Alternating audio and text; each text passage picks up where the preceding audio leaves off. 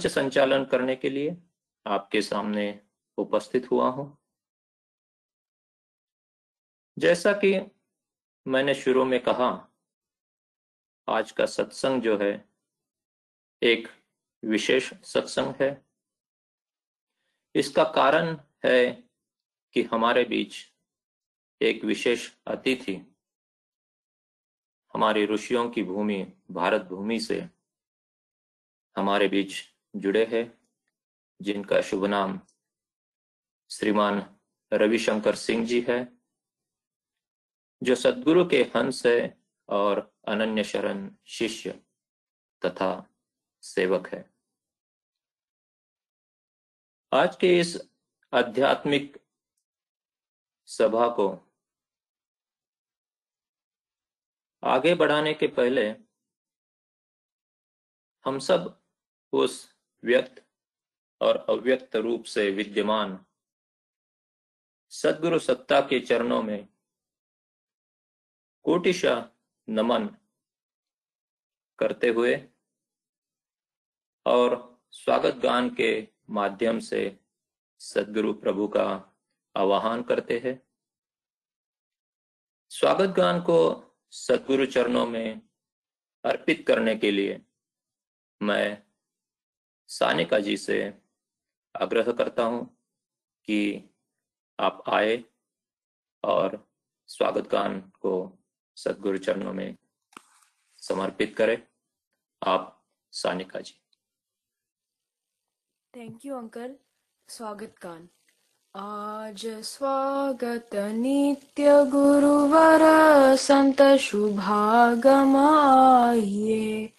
अध्यात्म विद्या दिव्य ज्योति सोमर सबर साइए दोष दूर गुण दूर करिके शुद्ध हंस बनाइए भेद गम गति ज्ञान गर्जन शक्ति द्वार हटाइए खुले द्वारा शब्द सागर भक्त जन अनवारिये। जन सदा फल विश्व शिक्षक शान आन बचाइए आज स्वागत नित्य गुरुवर संत शुभागम आइए बोलिए सतगुरुदेव, भगवान की जय। बैक टू होस्ट धन्यवाद, सानिका जी। अब हम विश्व की शांति और मंगल गान की मंगल कामना के लिए सदगुरुदेव के चरणों में मंगल गान प्रस्तुत करेंगे। उसके लिए मैं पुनः सानिका जी से निवेदन करता हूँ। आप, Sanika ji. Thank you uncle मंगल गान।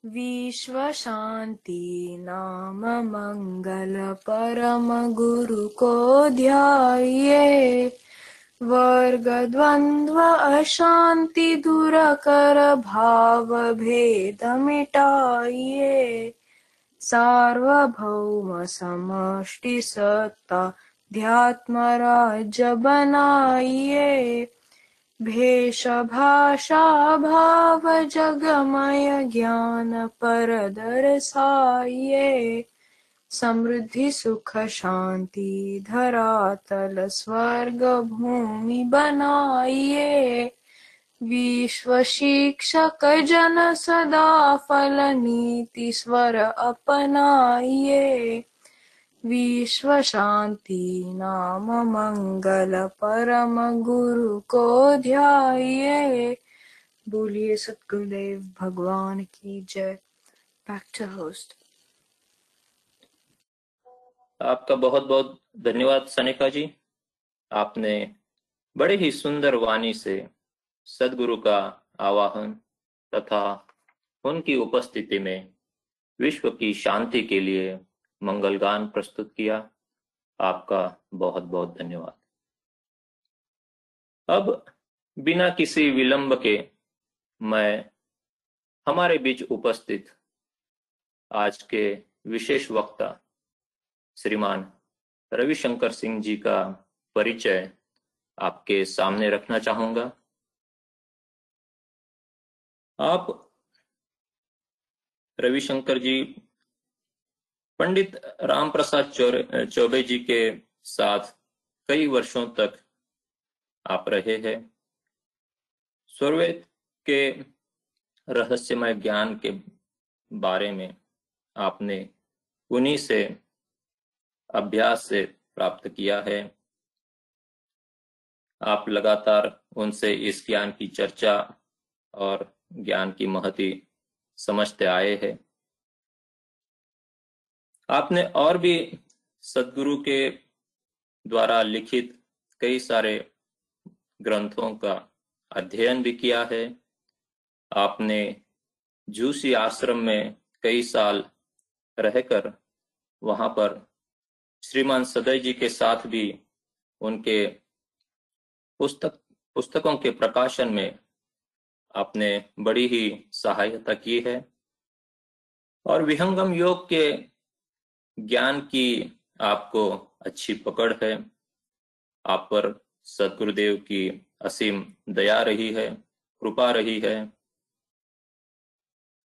वर्तमान में आप स्वर्वेद महामंदिर में रहकर सदगुरु आदेशानुसार वहाँ पर अपनी सेवा दे रहे हैं। तो मैं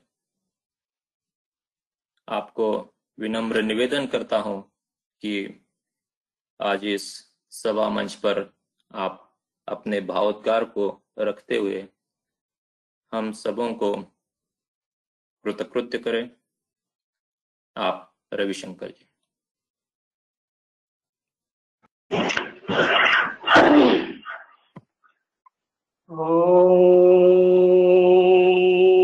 ज्ञान ज्ञानतिमिरान्धस्य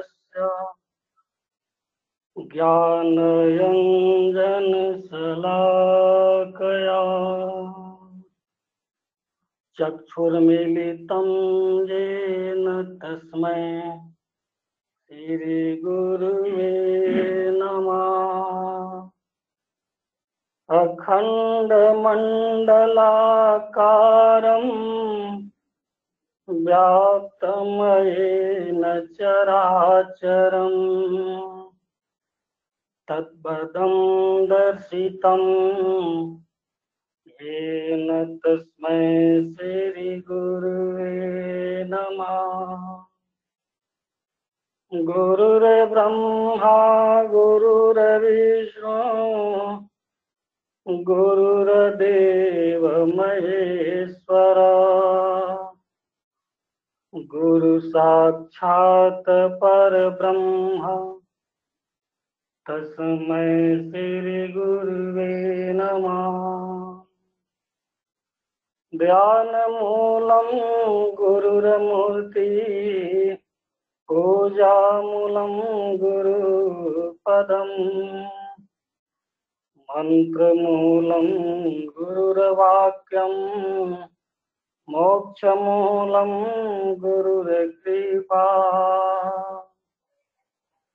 पादुग्मग्नेयमृतं युगे युगे कव्यावहं दधीरे पायुदयम्। देवाश्च, मर्ताश्च जागृतिं विभुं विश्वपति नमसा निजे धीरे। शरण शरण, में शरण हूँ। हे गुरु बंदी छो।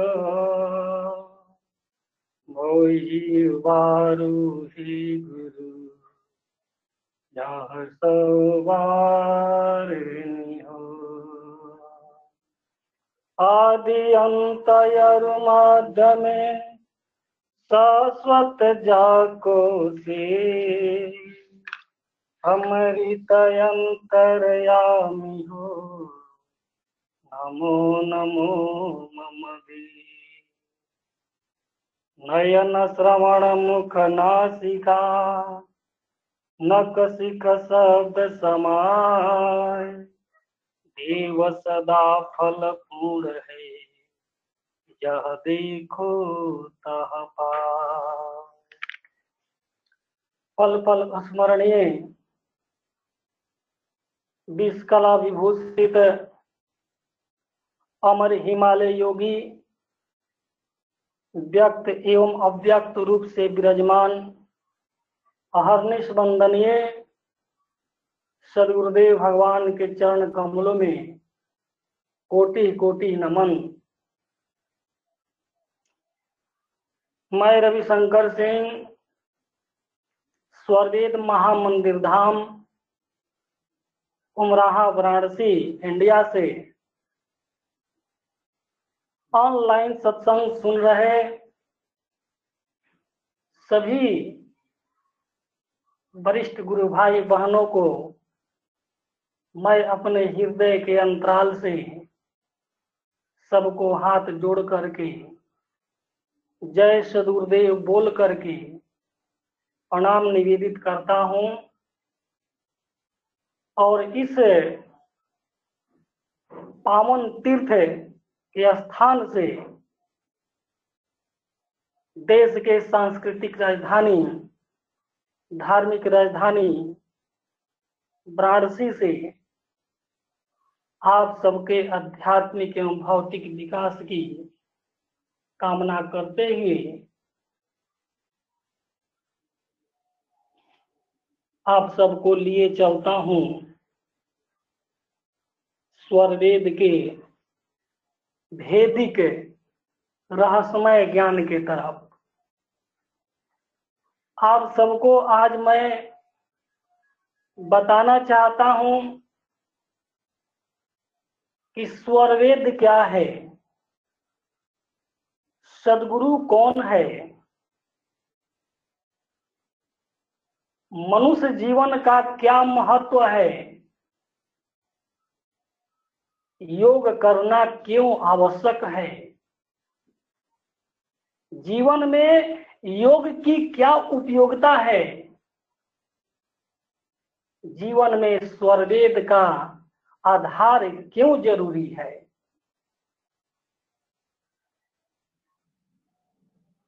इसके लिए सदगुरु की क्या आवश्यकता है?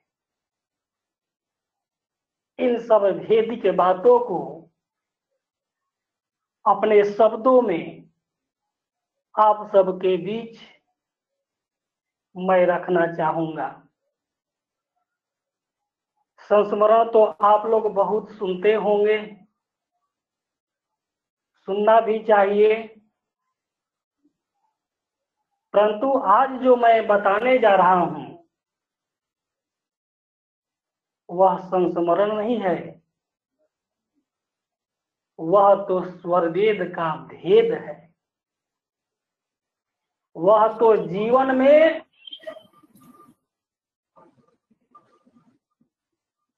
स्वरवेद का जो महत्व है, उसको मैं बताना चाहता हूँ।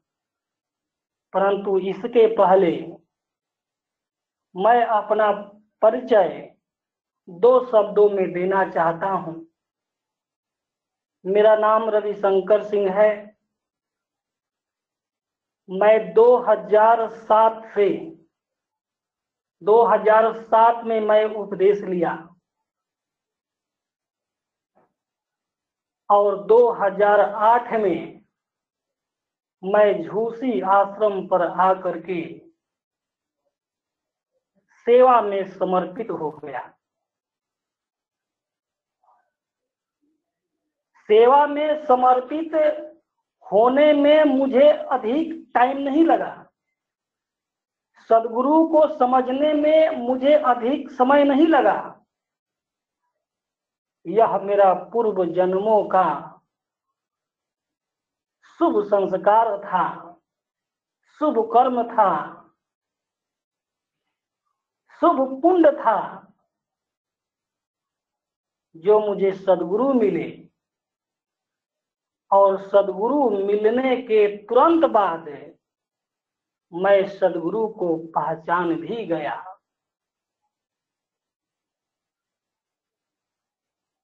और पहचानने के बाद मैं अपने जीवन को पूरी तरह से सदगुरु के चरणों में समर्पित कर दिया। अभी मेरे जीवन में अपना कुछ भी काम नहीं है।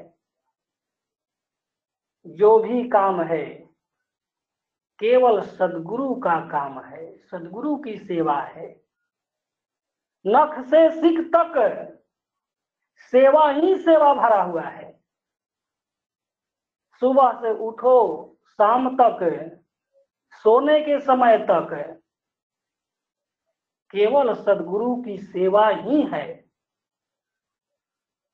अपना व्यक्तिगत कोई काम नहीं, अपना निजी काम कोई काम नहीं। मैं झूसी आश्रम पर, यह मेरा सौभाग्य था कि मैं झूसी आश्रम पर महारानी मुक्ति देवी पुस्तकालय में लंबे समय तक रहा और वहाँ पर आदरणीय श्री राम प्रसाद चौबे बाबा जी से मुझे संपर्क हुआ। विहंगम योग पत्रिका के संपादक सिंह सदय जी से संपर्क हुआ और ऐसे महान संतों के सानिध्य में रह करके काग से हंस बनने की योग्यता प्राप्त हुआ। सच ही कहा गया है कि संतों के संग से आदमी दानव से मानव बन जाता है। पुनः मानव से देव बन जाता है और देवत्व से पुनः वह मुक्त भी हो जाता है। सदगुरु कबीर साहब कहते हैं, तीर्थ गए सो एक फला, संत मिले फल चार। सदगुरु मिले अनंत फल, कहे कबीर विचार। यह बाणी बिल्कुल सत्य है। यह मेरे जीवन में घटित हो गया। जब मैं आश्रम पर आया, तब तो मैं काग था, अर्थात कौआ था। और जब यहाँ पर संतों का संग मिला, तब तो मैं काग से हंस हो गया। यहीं पर राम प्रसाद चौबे जी के द्वारा मुझे स्वरवेद सिद्धांत का ज्ञान हुआ। बहुत दिनों तक, लगभग दो दो ढाई सालों तक मैं स्वरवेद की कथा सुना। स्वरवेद का सिद्धांत समझा। चौबे बाबा जी केवल एक घंटा स्वरवेद कथा ही नहीं कहते थे, बल्कि चलते, फिरते, उठते, बैठते भी स्वरवेद सिखाते थे। मैं उनका गुरु दक्षिणा कभी नहीं दे सकता। उन्होंने कहा कि, रविशंकर, तुम तुम स्वरवेद को सीखो।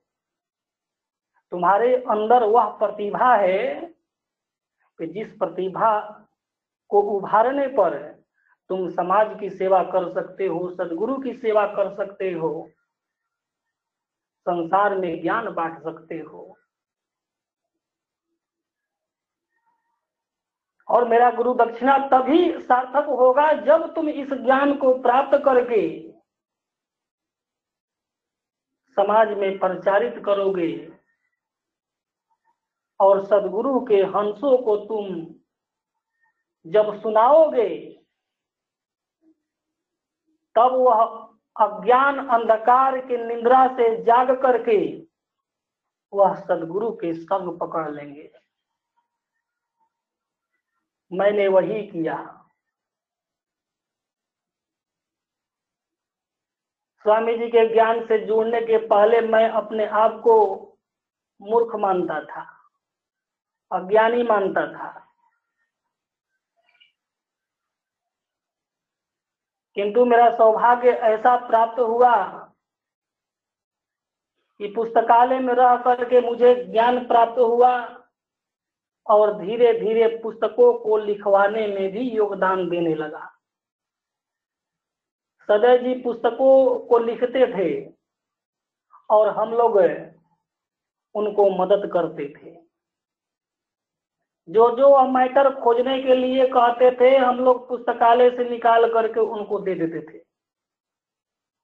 सदैव बाबा कहते थे कि अपने शब्दों में भी इस विषय को तुम लिखो। तब हम लोग अपने शब्दों में लिख करके उनको देते थे। तब वह किताब में अंकित होता था, लिखा जाता था। मैं कभी ये नहीं सोच पाया कि मेरे द्वारा लिखित बात भी ग्रंथों में छप जाएगी। मैं झूसी आश्रम पर पुस्तकालय में स्वामी जी के नाम से जितना भी पत्र आता था, उन पत्रों का जवाब स्वामी जी के आदेशा अनुसार स्वामी जी के दिशा निर्देशन में स्वामी जी के निगरानी में जवाब देता था।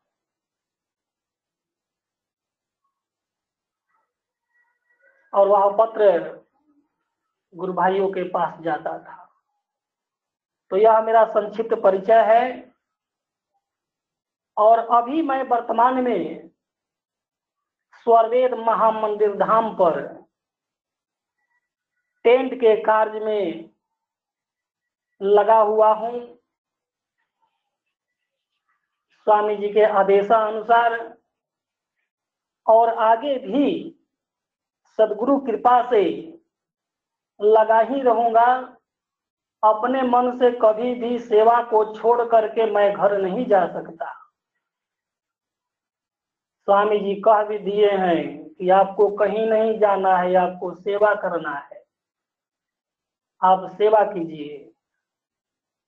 तब से मैं सेवा में समर्पित हो गया। और यह मेरा सौभाग्य है कि आज मैं दिन रात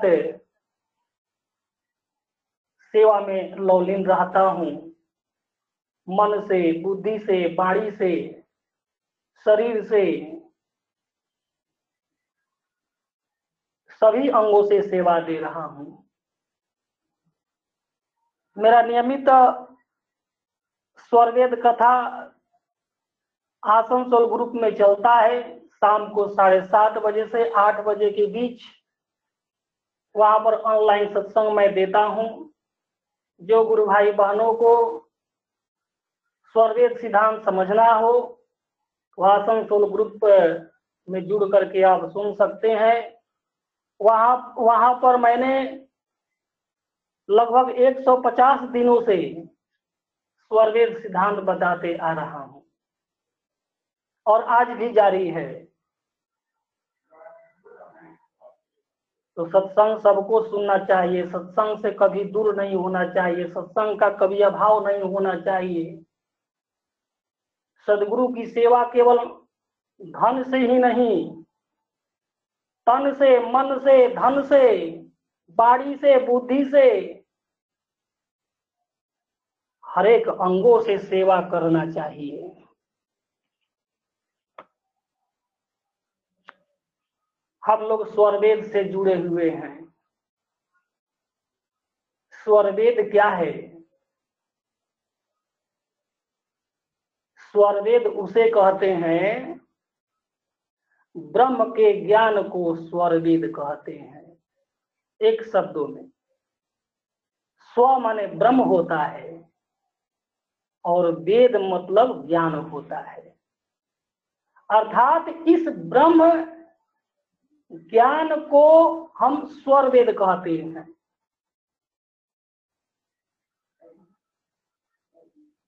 और यह ज्ञान किताबों को देख करके, शास्त्रों को रट करके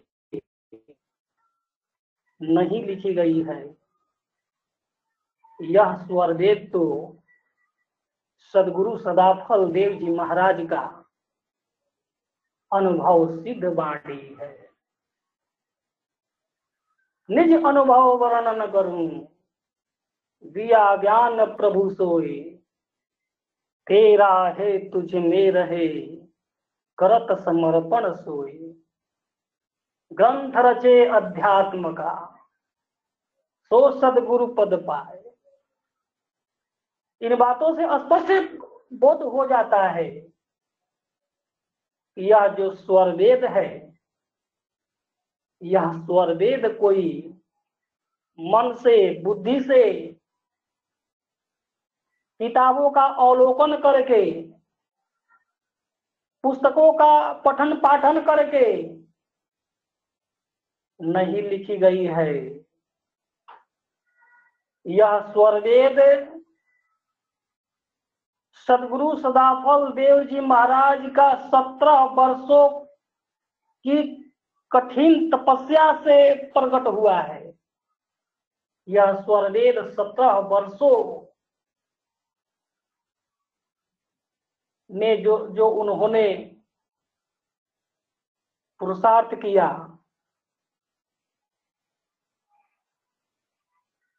जो उन्होंने परिश्रम किया उस परिश्रम का यह फल है। यह स्वरवेद हिमालय हिमालय के कंगराओं में लिखी गई। वहाँ पर लिखी गई, जहाँ पर न तो खाने की व्यवस्था थी, न रहने की व्यवस्था थी वहाँ पर सदैव जंगली जानवरों का भय रहता था। उन हिंसक जानवरों के बीच में ठंडा, गर्मी, बरसात को सहन करते हुए, उस बिहड़ जंगल में, उस बिहड़ पहाड़ में, गुफा में बैठ करके सदगुरु सदाफल देव जी महाराज ने इस ग्रंथ को रचा। किसके लिए रचा? यह रचा हम लोगों के लिए। यह रचा भक्ति मुक्ति के अधिकारी जिज्ञासुओं के लिए।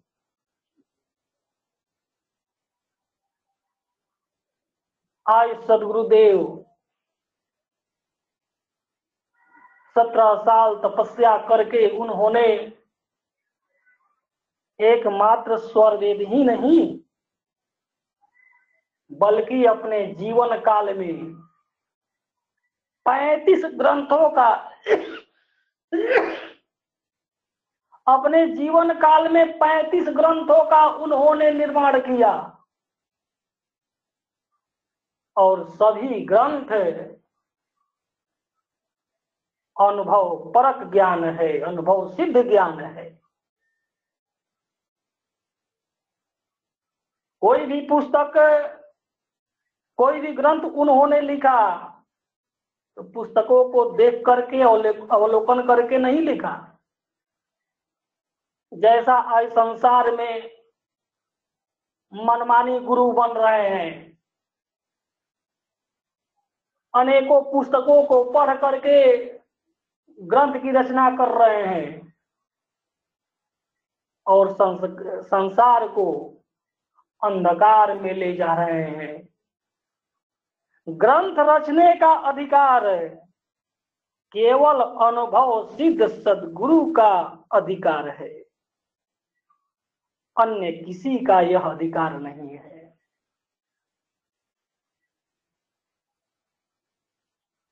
ग्रंथ रचने का अधिकार केवल सदगुरु को है। केवल अनुभव सिद्ध ब्रह्मज्ञानी सदगुरु को है।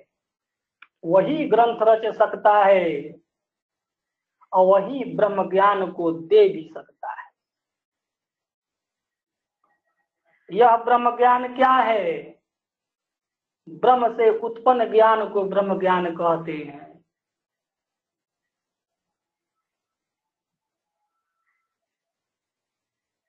उपनिषदे सदगुरु की आवश्यकता बतलाती हैं। सदगुरु ही, अधिकारी, जिज्ञासु, बोध शांति को प्राप्त होकर चिन्मय स्वरूप से स्थित होता है। सदगुरु केवल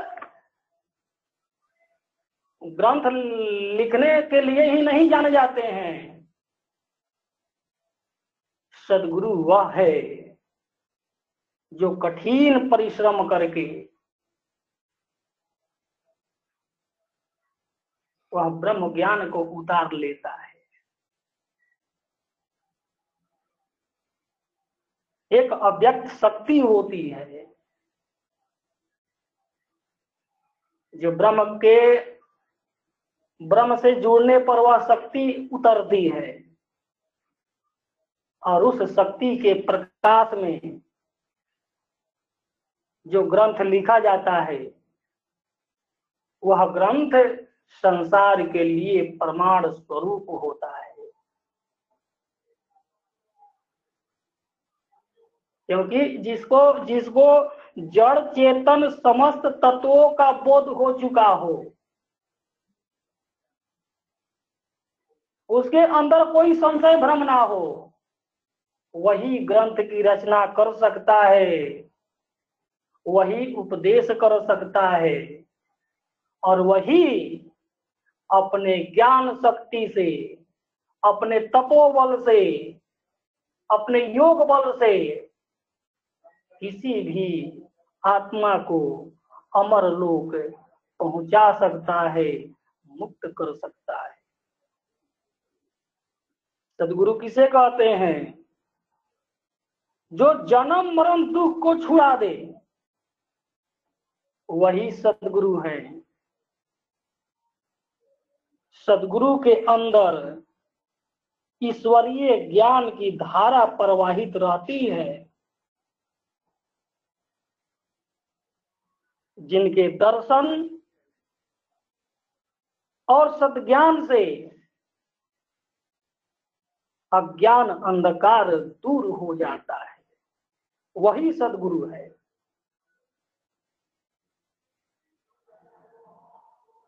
सदगुरु चार प्रकार के होते हैं।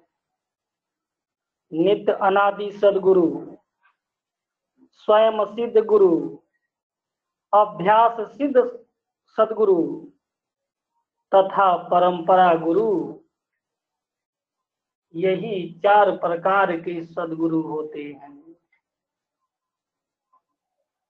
नित्य अनादि सदगुरु किसे कहते हैं? नित्य कहते हैं, सदैव रहने वाला।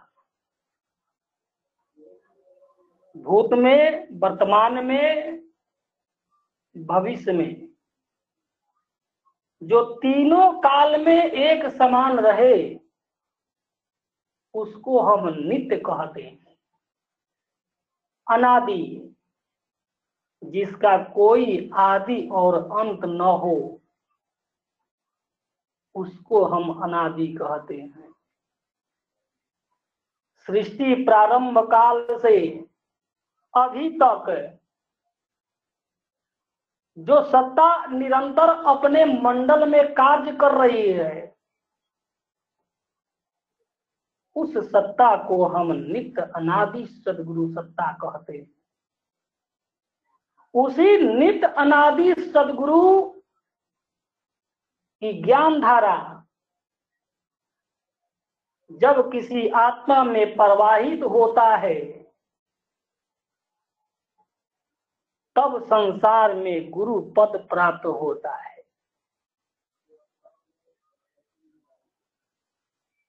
उस ब्रह्म विद्या के आदि आचार्य हैं वो। सदगुरु भी नित्य अनादि। और उनके उपदेश भी नित्य अनादि। यह ब्रह्म विद्या सृष्टि प्रारंभ काल से चला आ रहा है और उपदेश करने वाला भी प्रारंभ काल से चला आ रहा है। दोनों नित्य अनादि है। उस परम सत्ता की शक्ति जब किसी आत्मा में प्रवाहित होती है तो संसार में गुरु पद बनता है। जब तक उस उस सत्ता का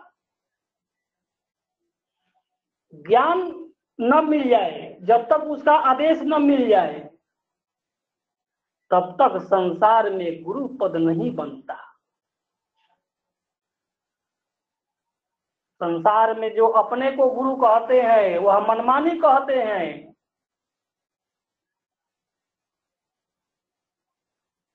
संसार में बहुत सारा गुरुआ गुरु, गुरुआ है। सब अपने को सदगुरु कह रहा है, मगर किसी के पास अनुभव सिद्ध ज्ञान नहीं है। अनुभव सिद्ध ज्ञान प्राप्त करने के लिए कठिन तपस्या करना पड़ता है। महान पुरुषार्थ करना पड़ता है। मान सम्मान में रह करके हम ब्रह्म ज्ञान को सिद्ध नहीं कर सकते ब्रह्म ज्ञान को नहीं रख सकते। जैसे आजकल के यह संस कल, कलयुगी सदगुरु बने हुए हैं। कोई चुनाव वोट में जीत करके सदगुरु बन जाता है। कोई अपने अनुयायियों के कहने पर सदगुरु बन जाता है। कोई ग्रंथों का अवलोकन करके सदगुरु बन जाता है। कोई कथा वाचन करके सदगुरु बन जाता है। यह सब अंधकार है। इस संबंध में स्वामी जी कहते हैं, प्रथम मंडल स्वरवेद के अंदर प्रथम मंडल द्वितीय अध्याय दोहा नंबर सोलह। संप्रदाय मत भेष जगा। मनव पवन के साथ संत मत मत अंत है। अमन रह संसार के सभी आधुनिक संप्रदाय प्रकृति मंडल के अंदर मन और पवन के साथ ही अपने सारे कर्म कलापों का व्यवहार करते हैं।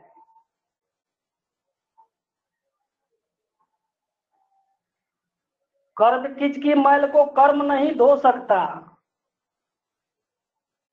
उसके लिए विशुद्ध जल प्रवाह की आवश्यकता है।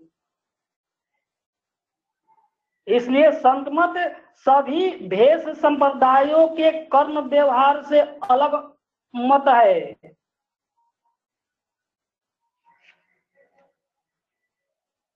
अमत क्यों कहा गया है? क्योंकि यहाँ पर कोई मत नहीं है। कोई संप्रदाय नहीं है। कुछ भी मन बुद्धि बाणी से तय करके सिद्धांत नहीं बनाया गया है। जहाँ पर मन, बुद्धि, बाणी से तय करके सिद्धांत बनाया जाता है उसको हम मत कहते हैं। पुस्तकों का अवलोकन करके, वेदों के अंदर में बहुत सारी ऐसी ऋचाएँ हैं, जो अनेक देवी देवताओं की कल्पना करता है। उन कल्पनाओं को निकाल निकाल करके संसार में जो मत स्थापित होता है, उसी को हम मत कहते हैं। वेदों के अंदर में मंत्रों के साथ बहुत सारी कल्पनाएँ भी हैं। उन कल्पनाओं के आधार पर आधुनिक विद्वानों ने भाष करके, अपने मन बुद्धि बाड़ी से भाष करके जो सिद्धांत को बनाया, उसी सिद्धांत को हम मत कहते हैं। और उसी मत का आज पूरे संसार में प्रचार चल रहा है। अनेकों मत मतांतर हो गए हैं, अनेकों अनेकों कल्पनाएँ हो रही है, अनेकों कल्पना के आधार पर भक्ति हो रही है। परंतु विहंगम योग इस इस कल्पना में नहीं रहता। विहंगम योग का जो सिद्धांत है, वह बिल्कुल प्रत्यक्ष है। विज्ञान युक्त सिद्धांत है। कोई मुमुक्षु साधक होगा, कोई जिज्ञासु साधक होगा, कोई संस्कारिक साधक होगा, वह चाहे तो इसी जन्म में इस विज्ञान को अनुभव करके जान सकता है? और इस संसार सागर से वह पार भी हो सकता है। बस सदगुरु का इंतज़ार है महान संस्कारी आत्माओं का। जो महान संस्कारी आत्माएँ हैं, पूर्व जन्मों के महान पुण्यकारी आत्माएँ वह एक जन्म में ही मुक्त हो सकता है।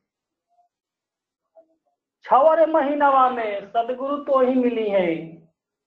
अगर कोई साधक हो, अगर कोई जिज्ञासु हो, कोई संकल्प कर ले कि मुझे इसी जन्म में मुक्त होना है तो सदगुरु भी उसे निराश नहीं करते। वह दयालु दाता सदगुरु, उस शिष्य को, उस साधक को एक जन्म में ही पार कर देते।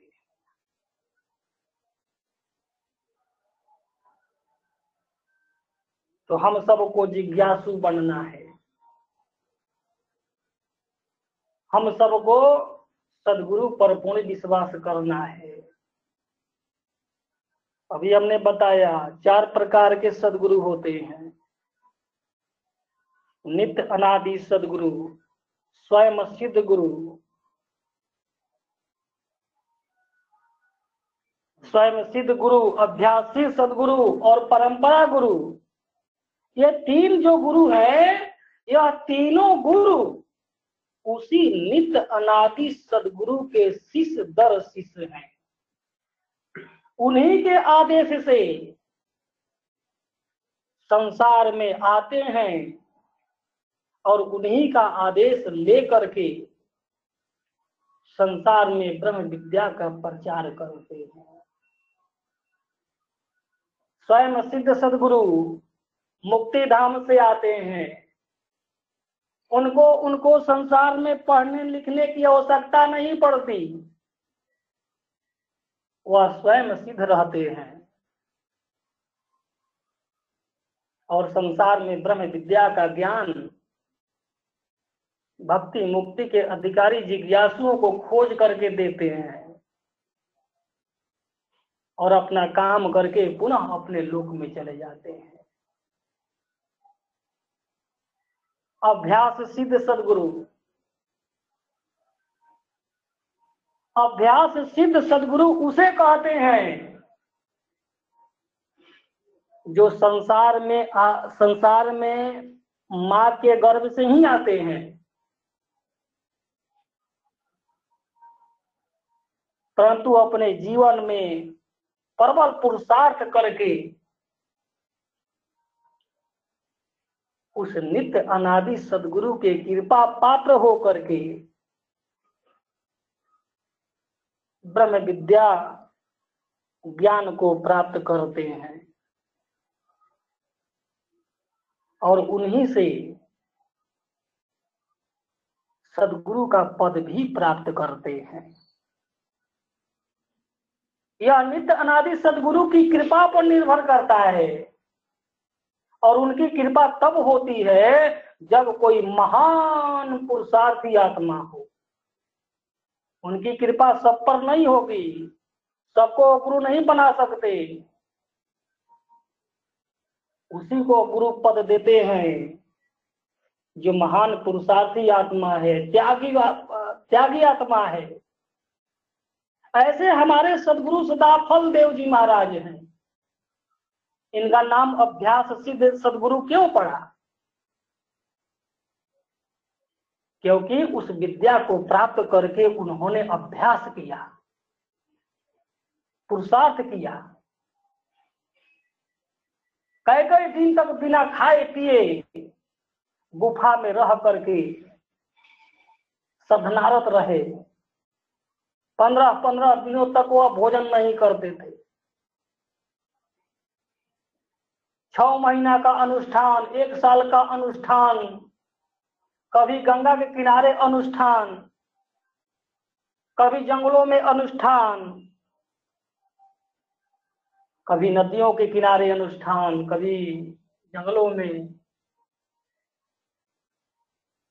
और अंत समय में उन्होंने हिमालय सुन शिखर आश्रम पर जा करके स्वरवेद नामक ग्रंथ को पूर्ण किया। इसलिए उनका नाम अभ्यास सिद्ध सदगुरु है। अभ्यास कर करके प्राप्त किया, महान पुरुषार्थ प्राप्त करके किया। ऐसे महान सदगुरु का कभी मृत्यु नहीं होता। ऐसे महान सदगुरु जो अपने जीवन में मृत्यु को जीत लिया, मृत्यु के रहस्यों को जान लिया, मृत्यु को अपने बस में कर लिया, वैसे महान आत्मा का मृत्यु कैसे हो जाएगा? परंतु शरीर तो नसवान है। यह शरीर तो पंच तत्वों से निर्मित शरीर है। इसका भी समय निर्धारित है। और समय आने पर यह शरीर नष्ट हो जाता है। किंतु सदगुरु का संकल्प नष्ट नहीं होता। सदगुरु का वचन कभी निष्फल निष्फल नहीं होता। सदगुरु का जो संकल्प होता है, वह संकल्प अमर होता है। वह संकल्प बहुत बड़ा होता है। हमारे अमर सदगुरु देव भगवान ने संकल्प लिया कि मैं एक लाख जीवों को मुक्त करने के बाद मैं विचार करूँगा कि इस संसार से जाऊँ या रहूँ। इस बात से स्पष्ट हो जाता है कि हमारे हमारे सदगुरुदेव का मृत्यु नहीं हुआ है। मृत्यु तो साधारण आत्माओं की होती है। मृत्यु तो शरीर का होता है, आत्मा का नहीं होता। बद आत्माएँ शरीर जब छोड़ती है, तब वह मानवेतर योनियों में जा करके अपने कर्मों को भोग भोगती है। लेकिन महान आत्माएँ शरीर छोड़ती है तो वह मन भावनी मुक्ति में रहती है।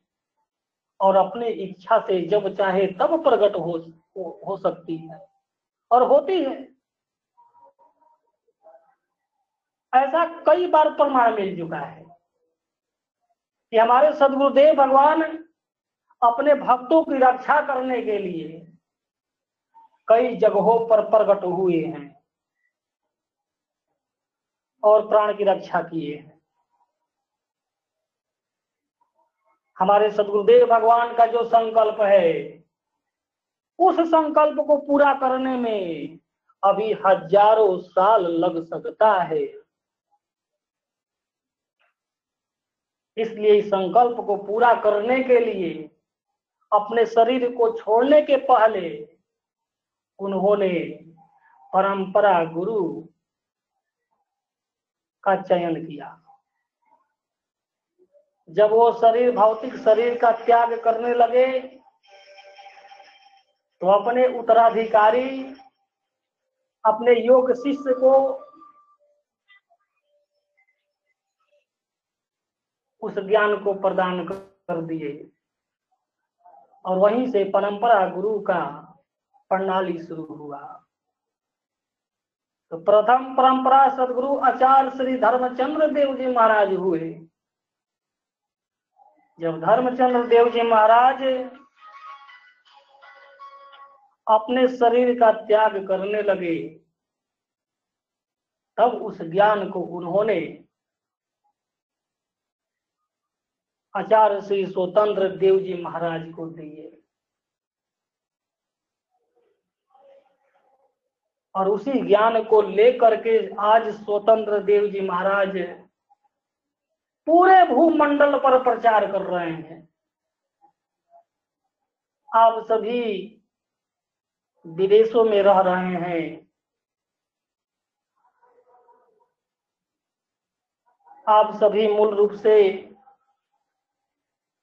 भारतीय हैं।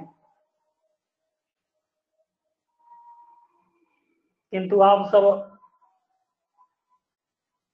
कर्मों को करने के लिए आप लोग बाहर में हैं।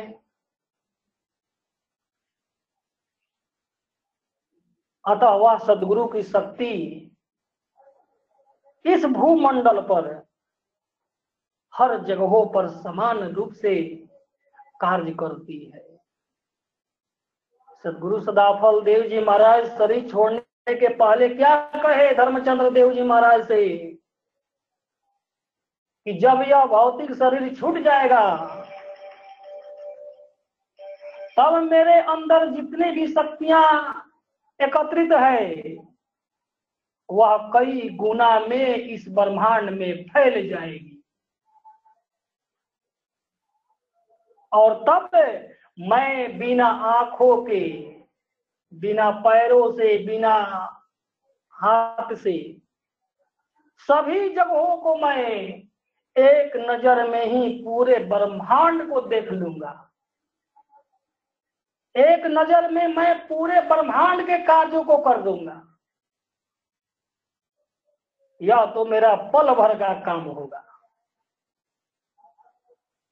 आप यह मत सोचिएगा कि मैं मर गया। जोगी का मृत्यु नहीं होता। मैं तो केवल अपना शरीर त्याग कर रहा हूँ। शरीर त्याग करने के बाद मैं इसी भूमंडल में रहूँगा और सबको मैं देखूँगा। कौन क्या कर रहा है? कौन शिष्य हमारा क्या कर रहा है? मैं इन सभी कार्यों को सब कुछ देखता रहूँगा। कोई जापान में रहे, कोई अमेरिका में रहे, कोई श्रीलंका में रहे, कोई जर्मनी में रहे, कोई यूरोप में रहे, कहीं भी रहे, मैं सबको एक नज़र में देख लूँगा। कौन क्या कर रहा है? कौन सेवा कर रहा है? कौन साधना कर रहा है? कर रहा है कि नहीं कर रहा है? इन सभी बातों का जानकारी मैं ऊपर से रखूँगा। आपका काम है केवल भूमंडल में जा करके पूरे विश्व भर में जा करके भक्ति मुक्ति के अधिकारी जिज्ञासुओं को खोजना है।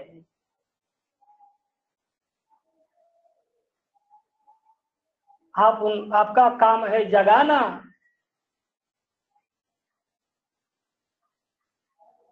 पूर्व जन्मों के बहुत सारे हमारे शिष्य हैं, जो देश में जन्म तो लिए ही हैं, वह विदेशों में भी जन्म ले चुके हैं। उनको जा करके केवल जगा देना है। उनको सदगुरु का संदेश सुना देना है। बाकी काम मैं देख लूँगा। वह शिष्य मेरा संदेश सुनते ही बछड़े के समान दौड़ करके अपने माँ के पास आएगा। जो हमारा पूर्व जन्मों का शिष्य है, कर्म के अनुसार विदेशों में जन्म पा लिया है, वह मेरा संदेश सुनते ही बछड़े के समान दौड़ करके आएगा। उसको फुसलाना नहीं पड़ेगा, उसको अधिक सत्संग नहीं देना होगा। केवल संदेश को सुनाना होगा। वो सुन लेगा, जान जाएगा। आज मैं समझता हूँ कि विहंगम योग के अंदर जितने भी शिष्य हैं, ये सभी पूर्व के संस्कारी आत्माएँ हैं। सभी महान आत्माएँ हैं। तभी तो सदगुरु को पहचाने हैं। तभी तो सदगुरु पर पूर्ण विश्वास किए हुए हैं। जो इस जन्म में जो इस जन्म में सदगुरु से जुड़े हुए हैं। वो अनेकों प्रकार के संशय भ्रम में पड़े हुए पड़े रहते हैं। उनका पूर्ण संस्कार उदय नहीं हो पाया, हृदय साफ़ नहीं हो पाया। बहुत सारे ऐसे शिष्य हैं जो जीवन भर सदगुरु को पहचान करने में ही अपने समय को गंवा देते हैं। सदगुरु की पहचान करने में ही अपने समय को गवा दिया। तो भक्ति कहाँ से करेगा? किंतु संत बीज बिन से नहीं हो युग अनंत। संत का बीज पड़ गया। संत का बीज पड़ गया। वो इस जन्म में नहीं जानेगा। अगला जन्म में वह अवश्य आएगा। कुछ लोग हम, हमसे सवाल करते हैं। कि सदगुरु की मूर्ति देखने के बाद सदगुरु के सामने खड़े होने पर आँखों से आँसू क्यों गिरने लगता है? अचानक मैं रोना नहीं चाहता। किंतु अचानक सदगुरु को देखते ही आँखों से आँसू गिरने लगता है, हृदय पुकारने लगता है, देह थरथराने लगता है, पूरे शरीर में कंपन हो जाता है। ऐसा क्यों होता है? तब हमने कहा आप पूर्व में भी शिष्य थे। किंतु आपने पूर्व में सदगुरु को नहीं पहचान पाया।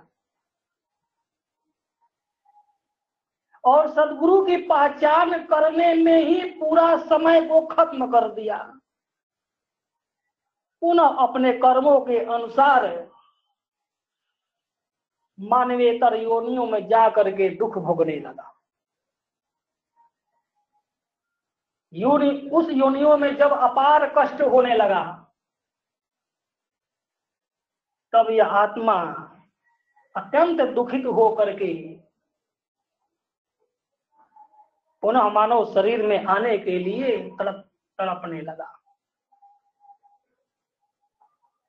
तब सदगुरु की कृपा से उसे पुनः मानव शरीर मिलता है।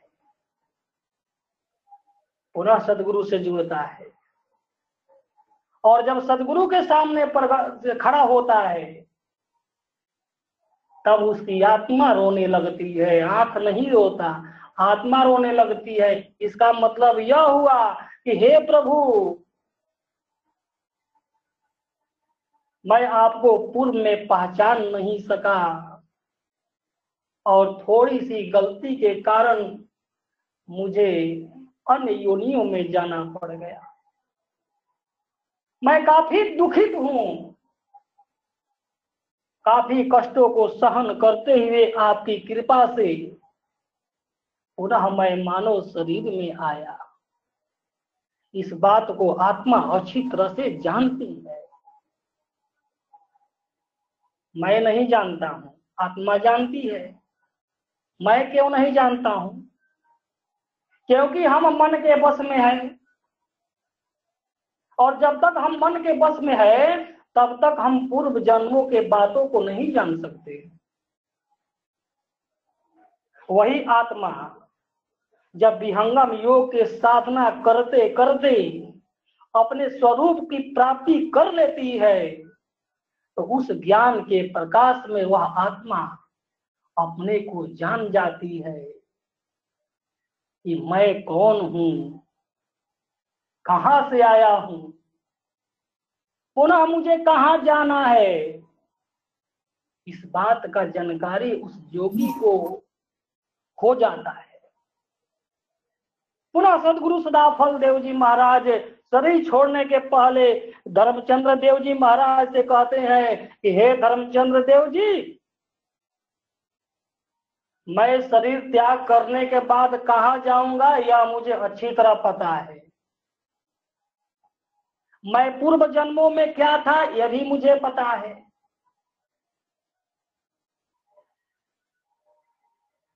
ये तीनों काल की बात का पता कैसे उनको हुआ? जब वह अपने स्वरूप की प्राप्ति कर लिए, अपने आत्मा को जान लिए, ईश्वर ईश्वर से साक्षात्कार कर लिए, तब उनको जड़ चेतन के समस्त तत्वों का बोध तो हुआ ही। साथ ही साथ वह यह भी जान गए कि मैं पूर्व जन्मों में कहा था, कौन था और पुनः मैं शरीर त्याग करने के बाद कहा जाऊँगा। जीवन मुक्त आत्माओं को दोनों काल का ज्ञान हो जाता है, भूत का भी ज्ञान हो जाता है और भविष्य का भी ज्ञान हो जाता है।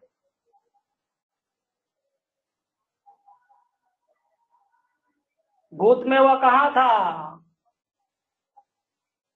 और पुनः वह भविष्य में कहा जाएगा? इन सब बातों का ज्ञान उस जोगी को हो जाता है।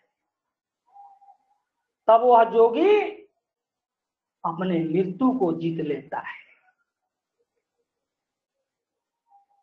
मृत्यु को बस में कर लेता है। वह काल के बस में नहीं जाता, वह काल के बस में नहीं रह जाता। काल उसको घसीट कर, घसीट करके नहीं ले जाता। वह अपनी इच्छा से तन का त्याग करता है। और पुनः इस शरीर से निकल करके मन भावनी मुक्ति को प्राप्त करता है। यह विहंगम योग की विशेषता है। मृत्यु का ज्ञान प्राप्त कर, कराने वाला एकमात्र विश्व में संस्था है तो वह एकमात्र विहंगम योग संस्थान है। जहाँ पर मृत्यु का ज्ञान कराया जाता है, जहाँ पर पूर्व की बातों का ज्ञान कराया जाता है, जहाँ पर भविष्य के बातों का ज्ञान कराया जाता है। उस संस्थान का नाम विहंगम योग है।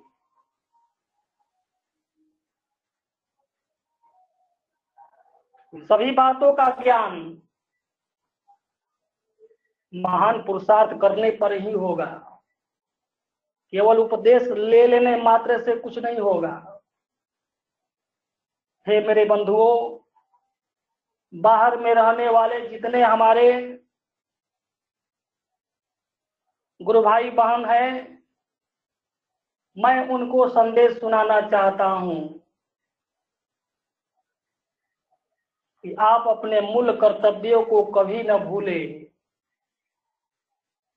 आप बाहर में लाखों करोड़ों भले ही कमा रहे हो, अच्छी बात है। यह सदगुरु की कृपा है। लेकिन उन धन दौलतों में आप मत भूल जाइएगा। आपका लक्ष्य मानव जीवन का सर्वोच्च लक्ष्य धन दौलत कमाना नहीं है। क्योंकि धन दौलत, रुपया, पैसा, ज़मीन, जायदाद बैंक बैलेंस गाड़ी मोटर जो कुछ भी भौतिक सामान है, ये सब ईश्वर का है। और ईश्वर को समर्पित करके ही जाना है। आपके साथ एकमात्र भजन जाएगा। एक साथ आपके साथ एकमात्र भक्ति जाएगा। अन्य कुछ भी नहीं जाएगा। इसलिए मैं सबको संदेश देना चाहता हूँ कि आप अपने मूल कर्तव्यों को मत भूल जाइएगा। सब कुछ कीजिए आप। जितना पैसा कमाना है, कमाइए, अच्छी बात है। किंतु अपने मूल कर्तव्यों को कभी मत भूलिएगा। मानव जीवन का मूल कर्तव्य ईश्वर प्राप्ति है। इस संसार सागर से पार होने के लिए है। बार बार ये मनुष्य शरीर नहीं प्राप्त होगा। यह शरीर प्राप्त होता है ईश्वर की कृपा से। इसलिए मूल कर्तव्यों को नहीं भूलिएगा। अब मैं अपने बाड़ी को विराम देना चाहूँगा। जो कुछ भी बोलने में हमसे त्रुटियाँ हुई होगी, आप सभी वरिष्ठ गुरु भाई बहन वीआईपी गुरु भाई बहन, मुझे क्षमा करेंगे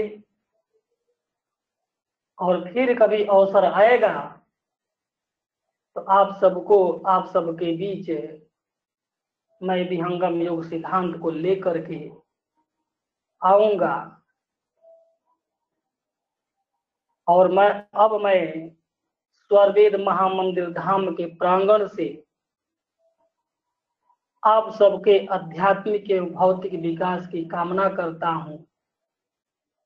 आप सभी शरीर से निरोगित रहें।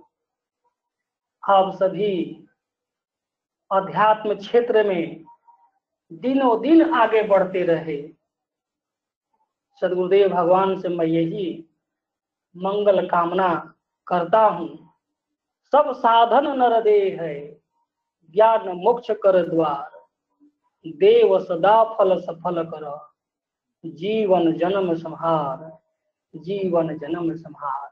बोलिए सदगुरुदेव भगवान की निरंजन जी, आप अपने माइक को संभालिए जय सुदेव भगवान। जय सतगुरुदेव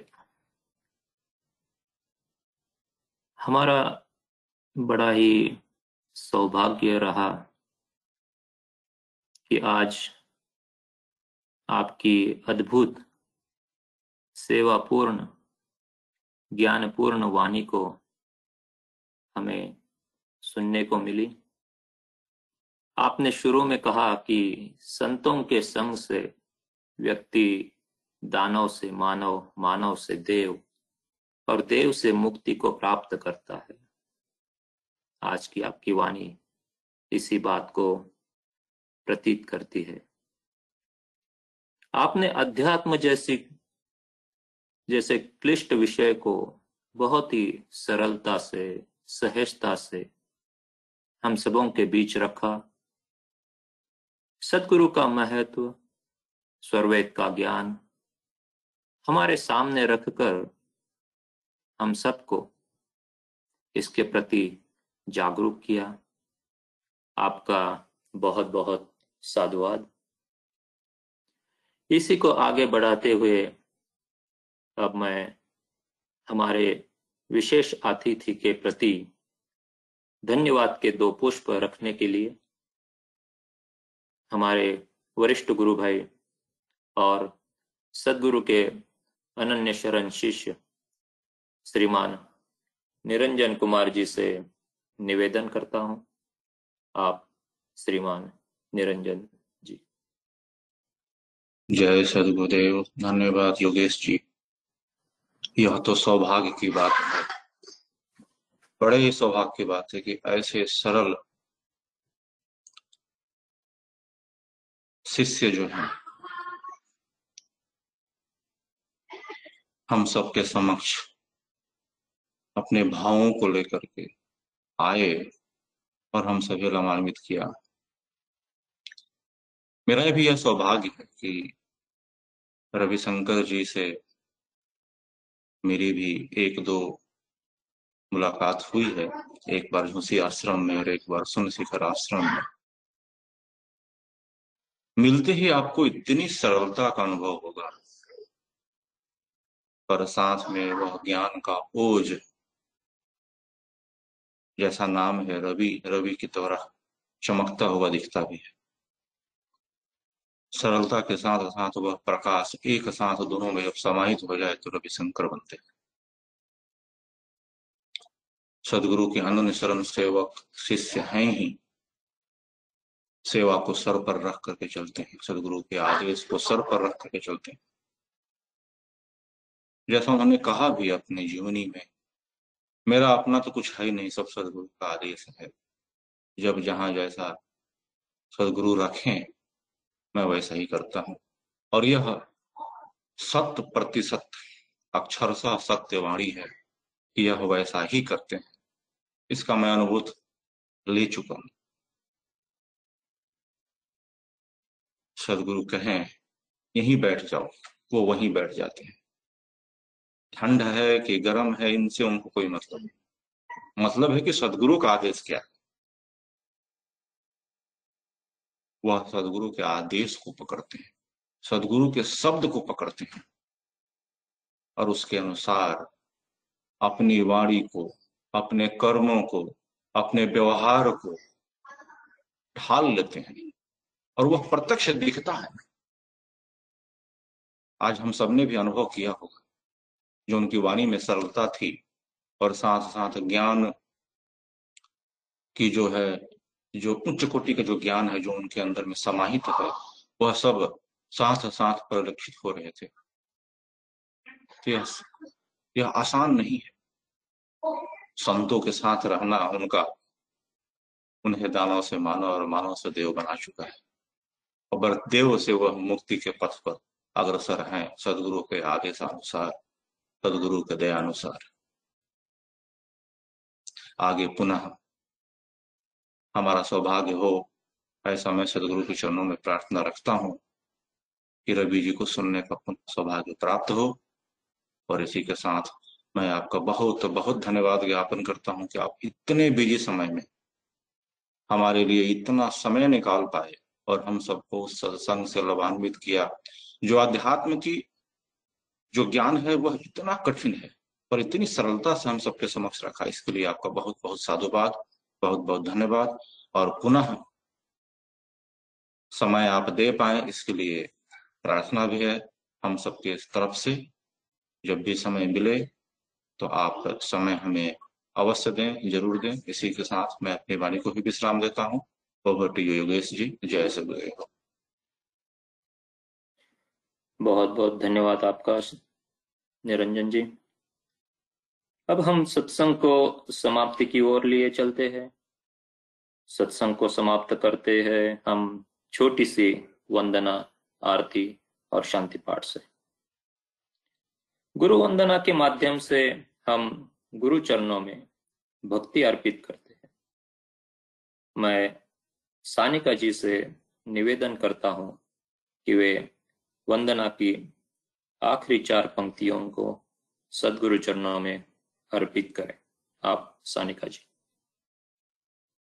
Thank you uncle गुरु वंदना प्रभु कल्प संत समाज उत्तम सर्वधर्म आचार्य है जिमिनाद्य आश्रित सिंधु के है विश्व पथमय कार्य है प्रभु सत्य संत समाज तेरा आप रक्षा कीजिए जन सदा फल ज्ञान भक्ति वृद्धि दिन दिन कीजिए बोलिए सतगुरुदेव भगवान की जय। बैक टू होस्ट धन्यवाद सनिका जी। आरती। आरती के माध्यम से हम संशय को दूर करने की मांग करते हैं। सानिका जी से पुनः आग्रह है कि वे आरती की चार पंक्तियों को गाए। साथ ही साथ सभी श्रोतागणों से यह प्रार्थना है कि वे अपनी अपनी जगह पर खड़े हो जाए। आप, सानिका थैंक यू अंकल आरती गुरुमूर्ति गति चंद्रमा सेवक नयन चकोर पलक पलक निरखत रहे गुरुमूर्ति की ओर श्वेत श्वेतमय श्वेत है श्वेत श्वेतमय श्वेत तीन पाद अमृत भरा श्वेत महानद श्वेत अष्ट चक्र सब शून्य पर धरा धरा के पार। तहा सदा फल घर किया। भूल पड़ा संसार। बोलिए सतगुरुदेव, भगवान की जय। बैक टू होस्ट सभी लोग अपने अपने स्थान पर बैठ जाए। शांति पाठ। विश्व की शांति और मंगल कामना के लिए सानिका जी से आग्रह है कि वे आखिरी चार पंक्तियों से शांति पाठ करें। Sanika ji. Thank you uncle शांति पाठ हे प्रभु शांति स्वरूप हो शांति शांतिमय शांति शांति शांति जन शांति हो पूर्ण शांतिमय शांति हे प्रभु शांति प्रदान कर दूर हो सर्व अशांति देव सदा फल शांतिमय शांति शांति, सुख, शांति। बोलिए सतगुरुदेव भगवान की जय। बैक टू होस्ट धन्यवाद सनिका जी। आपने बड़े ही सुंदर वाणी से वंदना, आरती और शांति पाठ से इस सत्संग को समाप्ति की ओर ले गई। तथा मैं फिर एक बार हमारे विशेष अतिथि श्रीमान रविशंकर सिंह जी का धन्यवाद करना चाहूँगा कि उन्होंने अपनी वाणी से हम सबको लाभान्वित किया और इस आज के साप्ताहिक सत्संग को एक विशेष रूप प्रदान किया। साथ ही साथ इस मंच पर जुड़े सारे श्रोतागणों से, गुरु भाई बहनों से भी मैं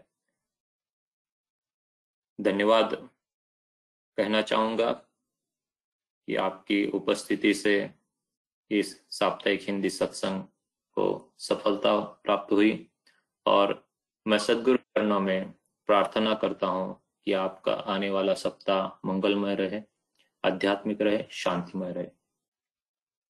जी आ, कल कल जो है इंग्लिश में सरदार अमित पाल सिंह जी ज्वाइन करने वाले हैं। क्वेश्चन आंसर का सेशन रहेगा। आपके मन में कोई भी आध्यात्मिक प्रश्न है, आप वहाँ रखें। सरदार अमित पाल सिंह जी कल रहेंगे सुबह साढ़े नौ बजे इंग्लिश सत्संग में। अपने प्रश्न को रखें और उसका आंसर ज़रूर करेंगे। यही प्रार्थना है सबसे, कल भी आप जुड़े इंग्लिश सत्संग साढ़े नौ बजे सुबह। जय सतदेव धन्यवाद। जय सतगुरुदेव